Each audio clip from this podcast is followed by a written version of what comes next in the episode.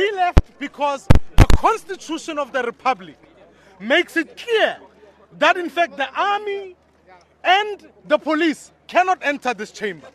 What happened inside, they pulled a tear gas, they protected Jacob Zuma using military and the police, and it became quite clear that parliament is a broken institution, that Baleka Mbete is simply there to defend Jacob Zuma rather than the people of South Africa. We will be in court tomorrow morning applying for a review application.